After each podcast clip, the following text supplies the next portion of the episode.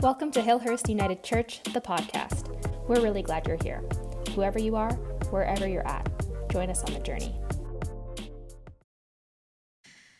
So I grew up not in Vancouver, actually. Um, I spent the first 16 years of my life in the semi arid desert on the outskirts of Kamloops in BC. My family owned a home that was built into the side of a mountain, and we had acres of completely useless rocky sagebrush filled terrain as a backyard. And I have three younger brothers, and that mountain, as you might be able to imagine, was an entire world. We had forts and hideouts and hobbit holes and a lot of bear spray. And on those summer days, we would be gone until my mom yelled that it was time for dinner. I'm not that young. I remember vividly the last time I emerged from on top of that mountain, my brothers had gone home ahead of me, and I had stayed behind playing house, sweeping the pine needles from one of our forts with the branch of the branch of a tree. And as I was sweeping, I heard a very unsettling noise, and it could have been anything. It could have been the wind, it could have been the squirrel, it could have been a mountain goat, could have been a bear and more likely than anything, it was actually a mountain lion because they were around a lot. So, knowing this mountain fairly well, I took off at a great speed down the path of what I thought was the least resistance. Fear was what was propelling me forward. And as I picked up speed on the way down, what happened? Yeah, I fell. I fell all the way down the rocky hillside and I limped into the kitchen for dinner in tears, in part because of the fear, but also because the mountains in the desert are covered in cacti. And my Levi's were pinned so tightly to my legs with cactus prickles that I spent the next three hours face down while my mother used tweezers to pull cactus needles out of my butt. Yeah. So, as I thought about mountaintop moments this week, I couldn't help but remember this. It's not the moment you want to remember, but it's what I remembered. And I began to wonder to myself how I would have come down the mountain had I foreshadowed the cactus incident? How would I have come down the mountain if I wasn't alone? How would I have come down the mountain if I had actually seen what made the noise that startled me? So, to put this in terms that might make sense to those of us living at the base of the Rocky Mountains, would I have taken the green run? Would I have taken the blue run? Would I have taken the black diamond? Or would I have taken the back country? So, this is my question of the week for you, and Jade's going to put it up on the screen. Without overthinking it, what is your run of choice? Maybe you've never skied before and you don't know what any of this means. Tell your neighbor that. Maybe you have a season's pass and you seek out the moguls. I put it in emojis for you so you could understand, just in case you're a newbie. This isn't a metaphor yet. I actually want you to turn to your neighbor and tell them what run you would choose. So go ahead, you have a minute. How do you get down the mountain?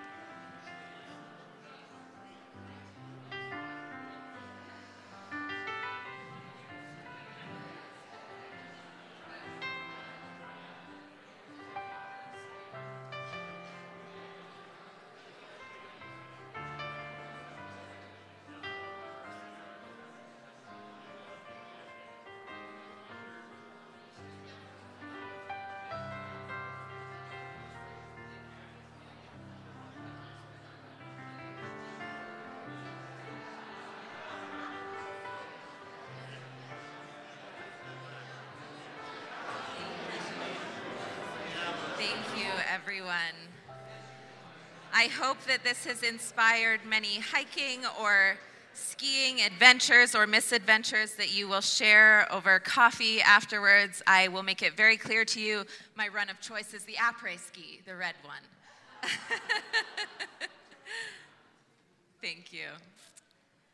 Please join me in prayer. Holy God, in your light, we are prone to stumble. Blinded, sometimes single sighted, sometimes.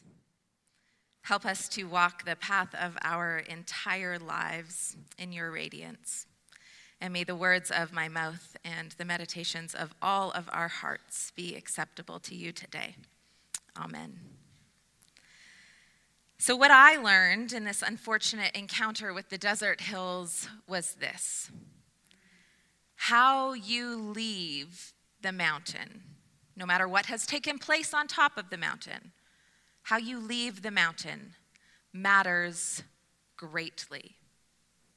And the good news for us is that over the past six weeks, we have been writing that exit plan together. We've been training on the bunny hill, if you will, or sidestepping down the black. The transfiguration, the story we just heard today, the transfiguration is the culmination of the season that has been showing us how God reveals God's self and what we are to do with that revelation. And so today, I told you at the very start of this series, this was like the second Top Gun. You didn't have to be here the week before to understand what was going on. We are going to go step by step this morning because that is, as I learned the hard way, how you descend a mountain. There are six steps. That's how you're going to know where we are in the sermon, okay? six steps. And we're going to start with the first one. The first step we take when we come off of the mountain is to come and see.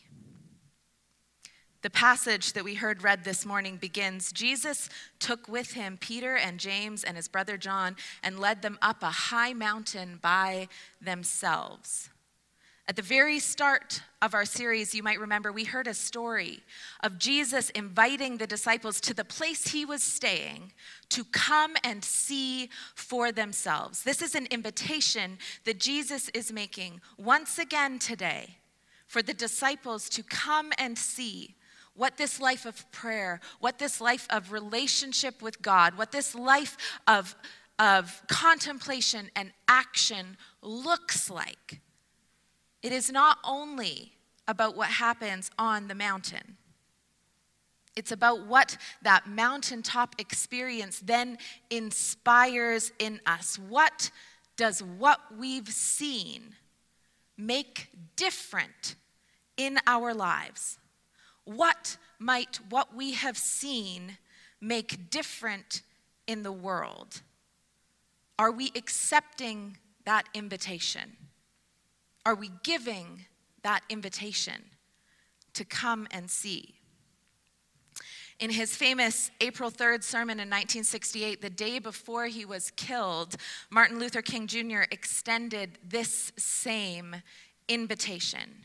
Giving gratitude for his life, he declares all of the things that he has lived to see that have changed who he is. He gives thanks that he was around in 1960 to see students all over the South start sitting in at lunch counters. He gives thanks that in 1961 he was alive to see an end to segregation in inter- interstate travel. In 1963, he saw the black community of Birmingham bring into being the Civil Rights Bill. And because, because of what he has seen, he then goes on to give his famous closing remarks that are an invitation that sparked a movement. Well, I don't know what will happen now. We've got some difficult days ahead. But it really doesn't matter with me now because I've been to the mountaintop.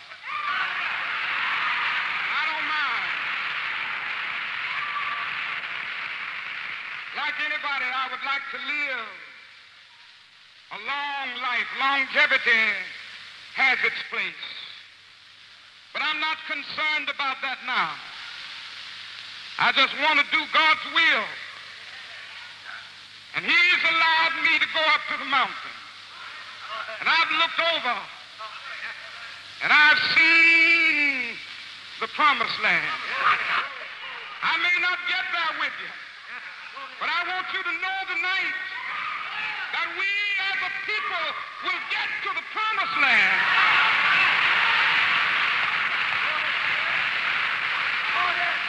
So I'm happy tonight. I'm not worried about anything. I'm not fearing any man. Mine eyes have seen the glory of the coming of the Lord.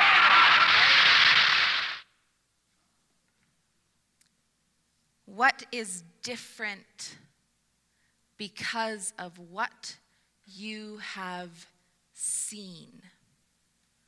When we open our eyes and accept the invitations to come and see God's world around us, a world that is torn apart by things like racism and natural disaster and poverty and violence and addiction, we have to cling to the remembrance that the prophets before us, ancient prophets like Moses and Elijah and Jesus, modern, more modern prophets like Dr. King, they saw these things too. God self witnesses these things too. And just because we might not have seen the promised land, doesn't mean that in our invitations to come and see the world that is around us here and now, it doesn't mean we cannot catch glimpses of God's glory we begin to walk off the mountaintop, out of the glory of our faith and into the grit of it when we come and see. It is our first step. And we take the next step. We allow ourselves to be changed by that. Matthew continues, and Jesus was transfigured before them, and his face shone like the sun, and his clothes became bright as light. The before and the after that we talked about a few weeks ago. When we experience something, an encounter, a loss, a major decision, we have an opportunity to propel our whole self into a brand new way of being. We've discovered that I include me as if I'm part of this scientific experiment, we've discovered that when humans learn something, if we attend a conference or a lecture and leave feeling inspired, we lose 80% of what we've learned almost immediately, like the price of a new car driving it off the lot, if we don't implement it right away. When we are given the opportunity to learn something new, something that could change things, we're called to respond immediately while it's still boiling in our blood. We heard the story this season of Jesus calling the first disciples, Jesus, a rabbi, calling the least of the least into one of the most prestigious positions of the time, a position that frees these disciples from their lives of normality, their lives of complacency, and instead invites them to follow, to be covered in the dust of their rabbi and learn. And they drop their nets and they decide to follow him immediately. We have to let the mountaintop change us, despite what any of the people who weren't up there with us might say, when we try. When we allow it to be that catalyst of change, and that might not be, look pretty, to be covered in the dust, to ask the silly questions, to fight for what we know is right, but we do it and we do it immediately because to say the same to stay the same is to have not experienced it at all. So we take our second step and we allow ourselves to be changed. And we take our third step, and in it, we stay salty. The story continues. Suddenly, there appeared to them Moses and Elijah talking with him. Then Peter said to Jesus, Lord, it is good for us to be here. Your role in all of this, in the work of God in the world, in the work of justice, in the work of peace, in the work of reconciliation, whatever role you, you are playing, in whatever area you are inhabiting, your role is a critical one. It is good for us to be here.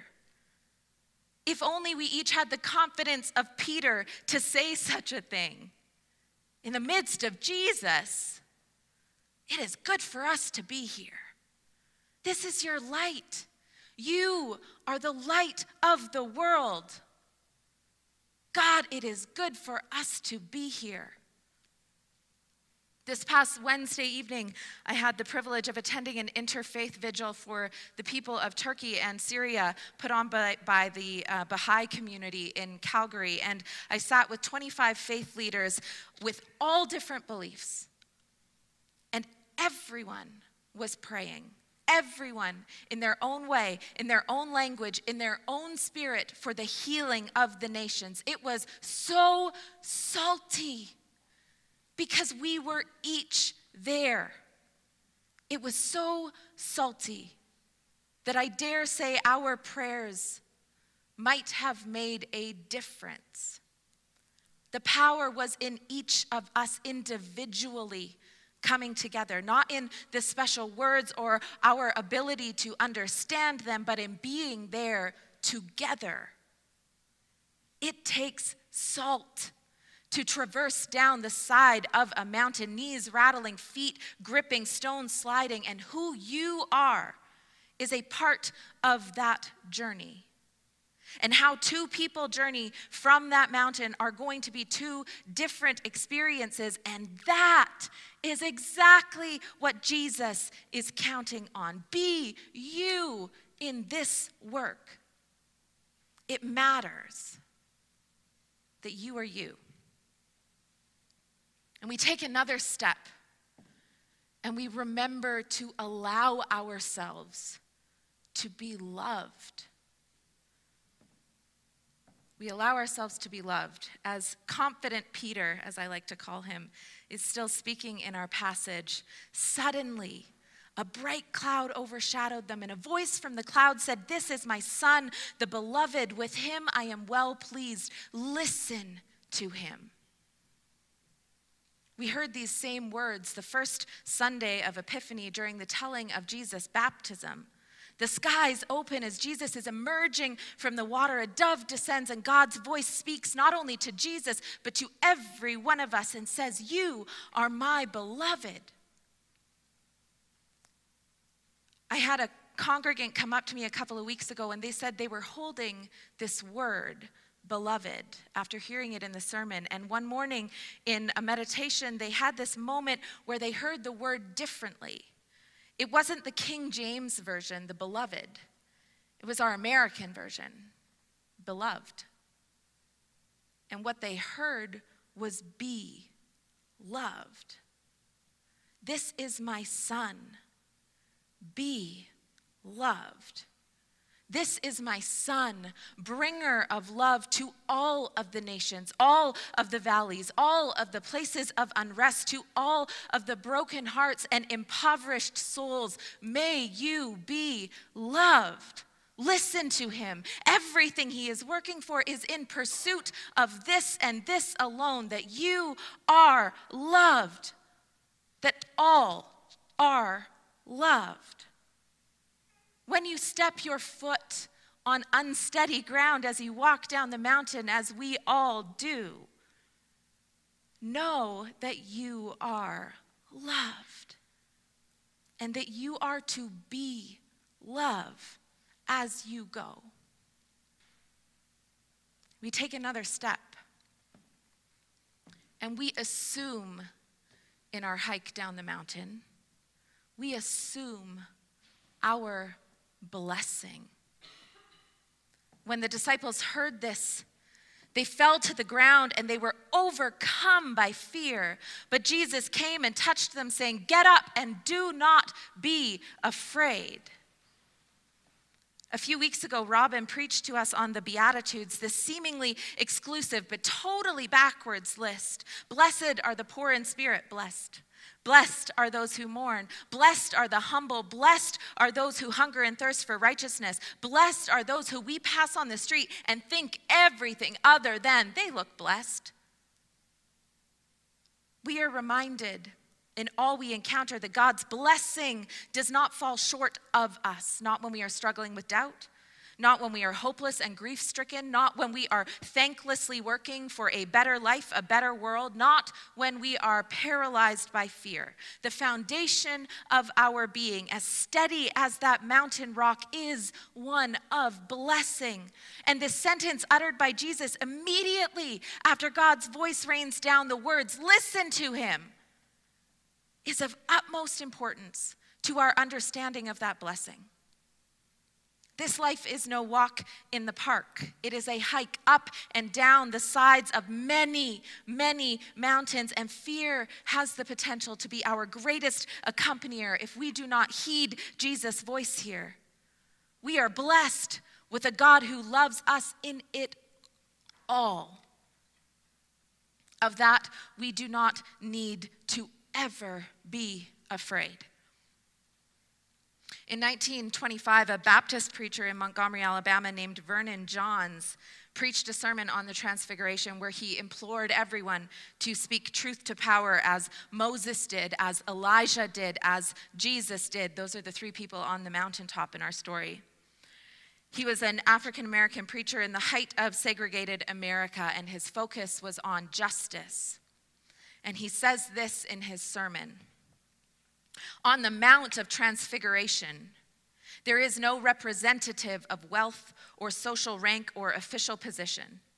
The place could boast, in the way of population, only four people members of a despised race and of the remnant of a subjected and broken nation. But it is here, instead of in Jerusalem or Rome, that the voice of God is heard. It is here instead of Mount Moriah, where the mighty temple stands, that the cloud of glory hovers. Out there, where a carpenter and three fishermen kept vigil with the promise of a new day, God is a living reality. And life is charged with meaning and radiance. Out there in a deserted place, the meek and the lowly are enabled. This is the blessing we have to carry with us down the mountain. There will be fear when we encounter those who have not seen what we have seen. When we work for a promised land that others cannot fathom, but we take each step knowing our blessing is enabling us in each one. And finally, we get down to the foot of the mountain and we take that final step off of the angled ground. And we step out into the world that was below us. And we show them who we are. We don't tell them. Our passage concludes as they were coming down the mountain, Jesus ordered them, Tell no one about the vision until after the Son of Man has been raised from the dead. Tell no one.